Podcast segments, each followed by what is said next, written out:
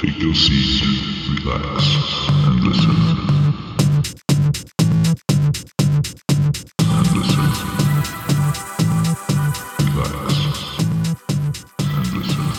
Hello, everyone, and welcome to another episode of LGBTQ Plus South Africa podcast. Today, I have my guest, Mr. Chris Tauter, in the house, literally in the house, and we're going to talk about some bearish things because um, Chris is best known locally as the founder of the Bearfest South Africa event that started in 2013.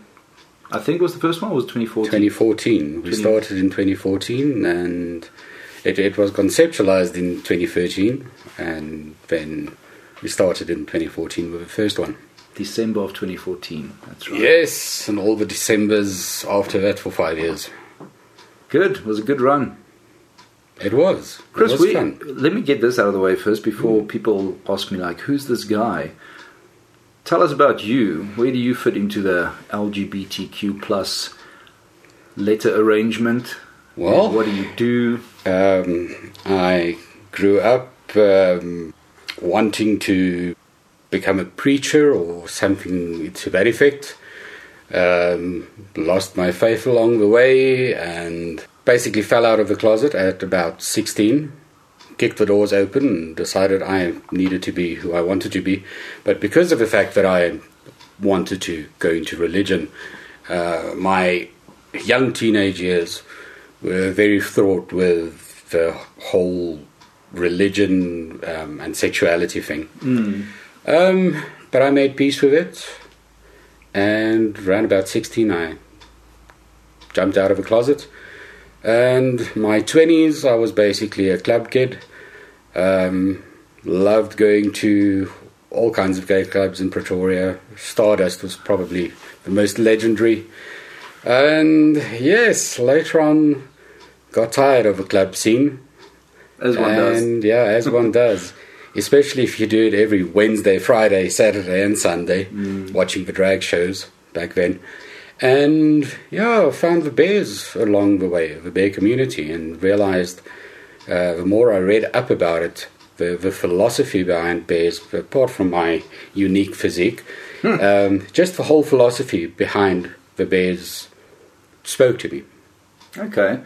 Just to put into perspective for our listeners who don't know you, um, when you say you came out at 16, you obviously knew long before that that you were, I'm going to say gay, because I know you identify as gay. Yes, I basically realized uh, from a very, very, very early age, I think probably about three or four, Sure. um, I knew I was different. I knew I was attracted to men.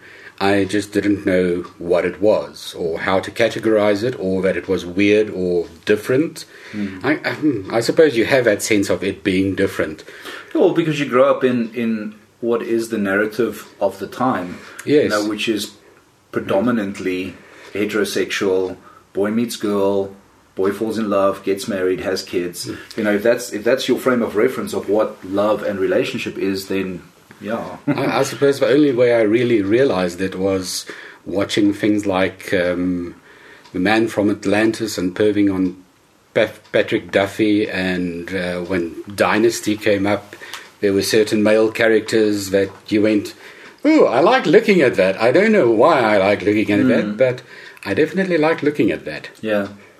That's another thing we need to clarify because you're mentioning these these TV shows that some of the younger listeners might not know. Even though Dynasty has been remade, Yeah, it Yeah. Had, it had a remade. But I mean, when when you say you were into the club scene in your twenties, what was that? Was that the eighties or the nineties? That was the 90s to the 2000s. Okay. It was during that period. Uh, I remember um, spending New Year's Eve of 1999 in the club, waiting for the 2000s to to dawn, um, with lots of ecstasy in my system.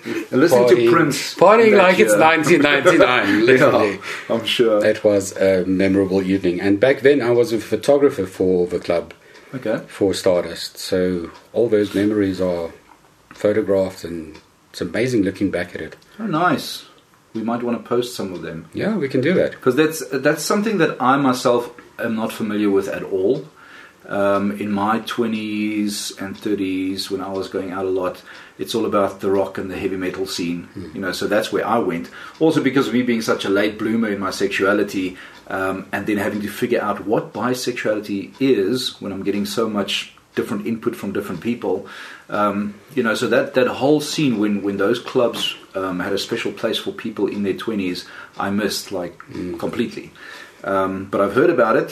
and it definitions the definitions things- make things d- difficult because uh, one person's definition of bisexual might not fit another person's Hmm. definition.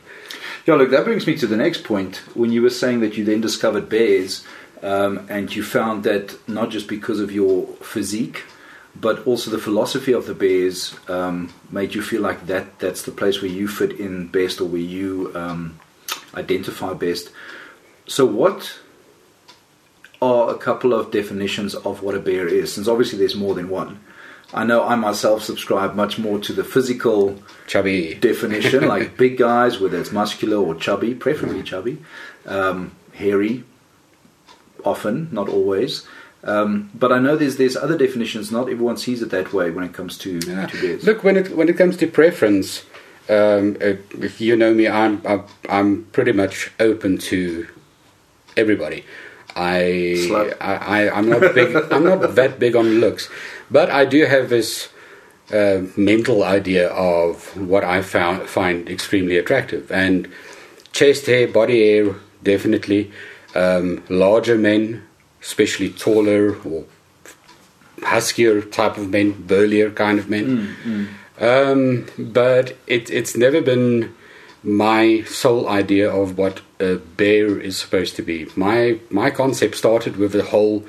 Um, maybe I should step back and say that during my twenties and thirties, I had two drag queens living with me. So I was very much aware of the bitchiness and, and that kind of And part. culture. Yeah, the drag culture, that, that, that part of the gay culture. And the more I read up about the acceptance um, of people in the, the bear community, um, that really spoke to me. That I don't care really who you are, whether you're a bear in the um, Physical sense. physical sense or whether you're a chaser. Um, it didn't really matter. Everybody was welcome to the party, and everybody was supposed to be nice to each other. Uh, reality is op- often not the same as the ideal. the ideal, Yeah. but still, the the bear culture has uh, shown me that acceptance in what is defined as a bear culture is much bigger than in the general gay culture. And that's actually quite sad because as a community, we need to stand together, and, and especially the young bunch, I don't think they realize just how easily things can change and our rights can be taken away from us. And you don't need to look far. I mean, you look in the news, uh, some of our neighboring countries. I read, I think it was yesterday, an article about someone who is trying to get his um, newly born twins back to Namibia. Yes, because um, they don't recognize same gender unions. that's a And very sad Now story. he's stuck in South Africa with um, the twins that were born from a surrogate mom, and um, his husband is still in Namibia, um, who I believe is a Mexican gentleman. So it's all sorts of like discrimination and unfairness, and in this day and age where we think that you know equality is so close and people are Even if you look at what's going on in America currently, um, I mean, that's supposed to be land of the free and, and, and live your life. Um, it, it is so obvious what uh, is what certain people in certain organization, organizations are trying to do um, with gay rights and, and thing, the, the setbacks that we had over the past four years, or the American LGBTQ mm, mm. community had in the past four years. And we shouldn't live under this, this idea that it can't happen to us. Mm. And the day that it happens, it's only then that you realize how much you need your community and how much your community needs to stand together. Um, I think that's the nice thing about the period in which I came out. Uh, although uh, being gay was still illegal in South Africa back then, you had your community standing up and speaking out. And yeah, you had to deal with the police every now and again, but we learned how to deal with them. Yeah. See, luckily a lot has changed since since then. Um, because I mean, even back then, it's it's a very strange thing to find that a minority divides within itself to have animosity between groups. Um, and I mean, I can see why the bear philosophy would appeal to people who don't fit into that criteria or that mold of you need to be this skinny and you need to dress like this and dance like this and Wear these know, labels and like you can't just be yeah. the person like the normal human being that you are you need to to fit in with the community you need to now like you know uh, tick all the boxes so to speak so to then have a, a, a sub culture of of people who are like just be who you are and you're welcome Hmm. you know um, is definitely appealing because I mean I've I've met some some skinnier people who reckon themselves bears or part of the bear community Yes. and it's because they don't see themselves fitting in anywhere else. Like they're not the the queen or the twink or the you know they're just a normal guy.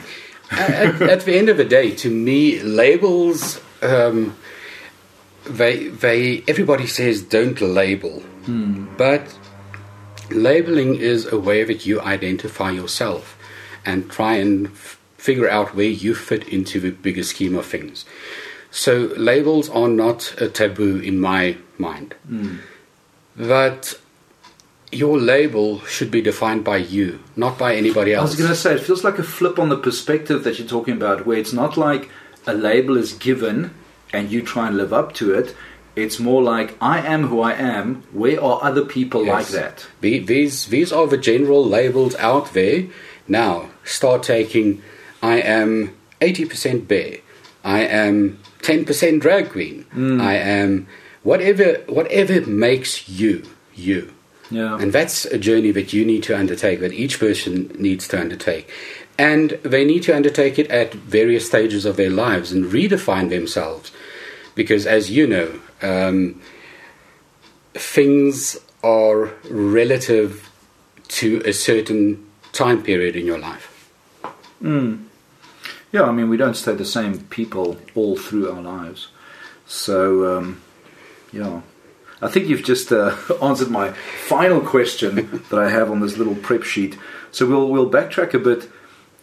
What then inspired you um, to to come up with Bearfest or to to create a South African event aimed at bears getting together and socializing annually? Um, and what did you hope to achieve with it? in those in those early early years. I remember we watched so many documentaries in 2013 about the bear culture internationally, and I mean it's it's it's a thing pretty much everywhere in, in every country where you have It's LGBTQ huge. community. It's huge in other countries. Uh, in South Africa, not that much.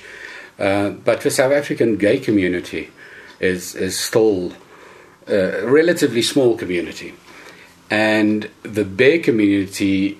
I mean, guys from my generation that are gay are probably doing exactly what their families expected of them.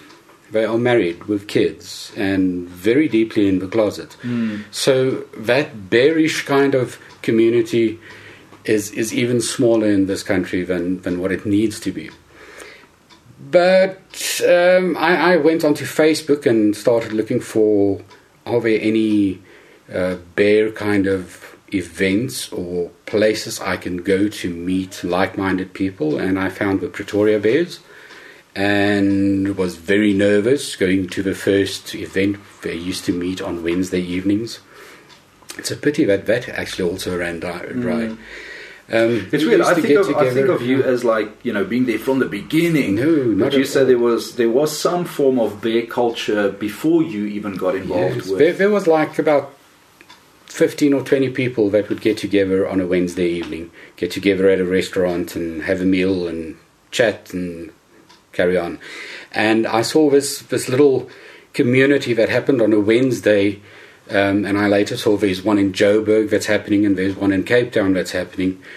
And I thought to myself, why not try and get everybody together and, and just show that there is an event that is an alternative to clubbing, um, and why not just make it a weekend? But also keeping in South Africa the South African spirit of inclusivity. Uh, you have to make it as affordable as possible. And that's where the juggling started with Bearfest to see how affordable you can make it without having it be crappy. And that was always the knife's edge. especially since you're trying to pull people from all over the country. Yes. Um, you know, some people would obviously live closer to whichever venue was decided on than some other people, but it shouldn't be so expensive to get up to Pretoria from Cape Town that you just immediately dismiss it and go, ah, we'll never be able to attend Bearfest South Africa because it's just too far and too expensive. Yeah, and that's why why I went out of my way to try and organize transport. If someone uh, went through the trouble of flying up from Cape Town, I would try and group them together so that they would travel from the airport to wherever the venue might be um, to try and save costs like that. Or getting people that live in the Kempton Park area to shuttle people over. And it's also a nice way of, for people to get to know each other. Um, if they meet at the airport and like, hi, I'm a stranger and I'm getting into a car In a with you and going place, to a s- a, strange place for a, for activities that, that are unbeknownst um, kind of thing. Yeah, and a lot of them were group the dynamic activities as well. The dynamic in the beginning was really awesome. The way people met each other and, and that, that thought, that basic um, core thought of Bearfest definitely was there the first two or three years.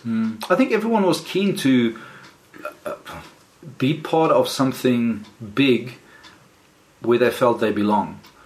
You know, I think some of those people might not have been attending the the weekly or the bi-weekly um, bear gatherings in their area. So to then be made aware of a thing where you know there's a community getting together for an annual event, I think that made some people aware of the smaller events and, and things in their area as well. Yeah, and they, and they started getting together in, in the smaller communities after Bearfest, and even starting their own chapters of um, bears in Secunda, for instance. Yeah.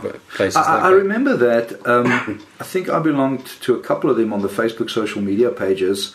Um, even though some of them were, were far to attend, um, I usually went to the, the Pretoria one, Mm-hmm. obviously for the pizza and uh, you know just community Yeah, and, you were you were still in Joburg back in those days in Benoni. in the that area. beginning, yeah, Mm-hmm. yeah. Originally in Boksburg, Mm. Benoni area, um, but it was also uh, when we when we get to the episode on bisexuality and my whole journey through that. Yeah. Back then, I also wasn't as visible. You know, I didn't feel I could be as visible by attending some of these things where there's going to be pictures on Facebook and people are going to have questions and. Um, not because I felt I had to hide, but because I myself didn't understand. You know, And, and what- you weren't at a point. is. You weren't at the point in your life, like we spoke about earlier, that point in your life where you need to take the next Mm, step, which is a decision that no one can make for you. Yeah, that coming out thing. Like one of the, one of the things I hate the most is when I hear how people out other people. Yes. Um, I mean, the damage it can do to that person and to his family structure and, and employment, even. Yeah, you, have know, no right. You have no right to do that to another person. Do you feel though that with the with the different groups, um, bear chapters as you call them, do you think it, it became too much? Like I understand that you that you want to have a bear chapter in your area um, because it's easier to attend and it's more possible to go regularly, uh, and you want to have friends you know close to you so you can get together even outside of just the bear events and just have a braai or whatever. Um, but then I I felt like it got to a point where there were there were so many which isn't really the problem, but it felt like some friction was being caused between some of the, the groups. I don't know why, you know, because like we say, it's all about community.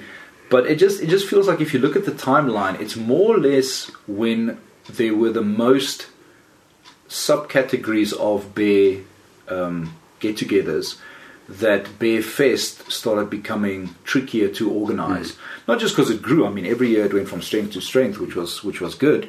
And I think that's where a lot of your grey hair came from, because you tried to accommodate everyone, and you're a very hands-on kind of organizer.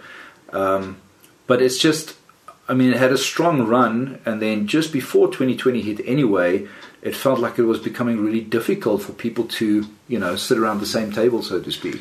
Yeah, for some reason, things became very clicky. Um, and and cliques forming is a, a normal human dynamic. Mm. But I don't know, there, there seems to be some infighting that happened along the way, and I, I personally am not aware of exactly what happened there. Mm. Um, it's sad. It's sad that it happened. It's sad that it pushed me to the point where I gave up and said, it's just not worth it.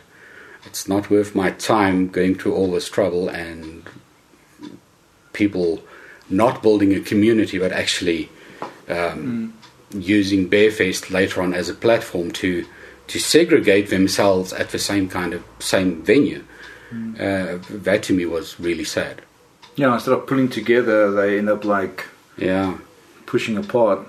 But I don't know if it was because of the the smaller area groups. Um, I, I, don't know.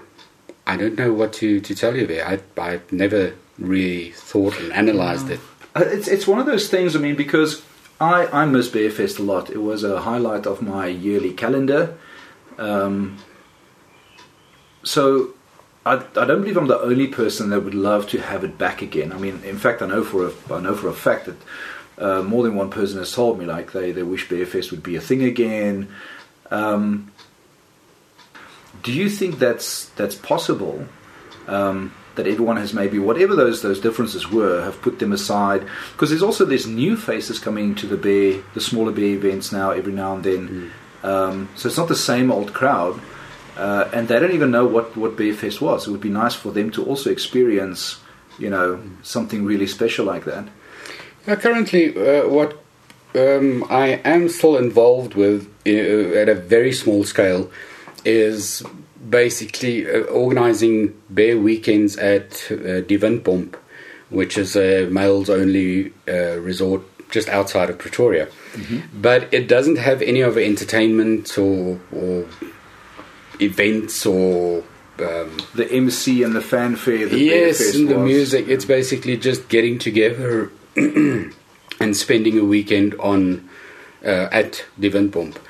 Um, and it works pretty well. I mean, I've meet I've met people there, bears that I've never met in my life. Mm. Um, and maybe I should ask the question of why you never saw these people, these guys before. Maybe it's the fact that it is a much more of an anonymous kind of venue.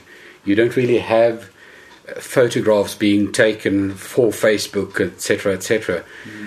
Maybe that is part of why it is so successful because they, they do get fully booked out, and but people aren't really in each other's spaces, so there's no community building. Mm. So it still misses the point. Yeah for me at least. Well, I'm not going to put you on the spot and ask you, can we expect a return of Bearfest at Windpomp instead of the previous venues where they were?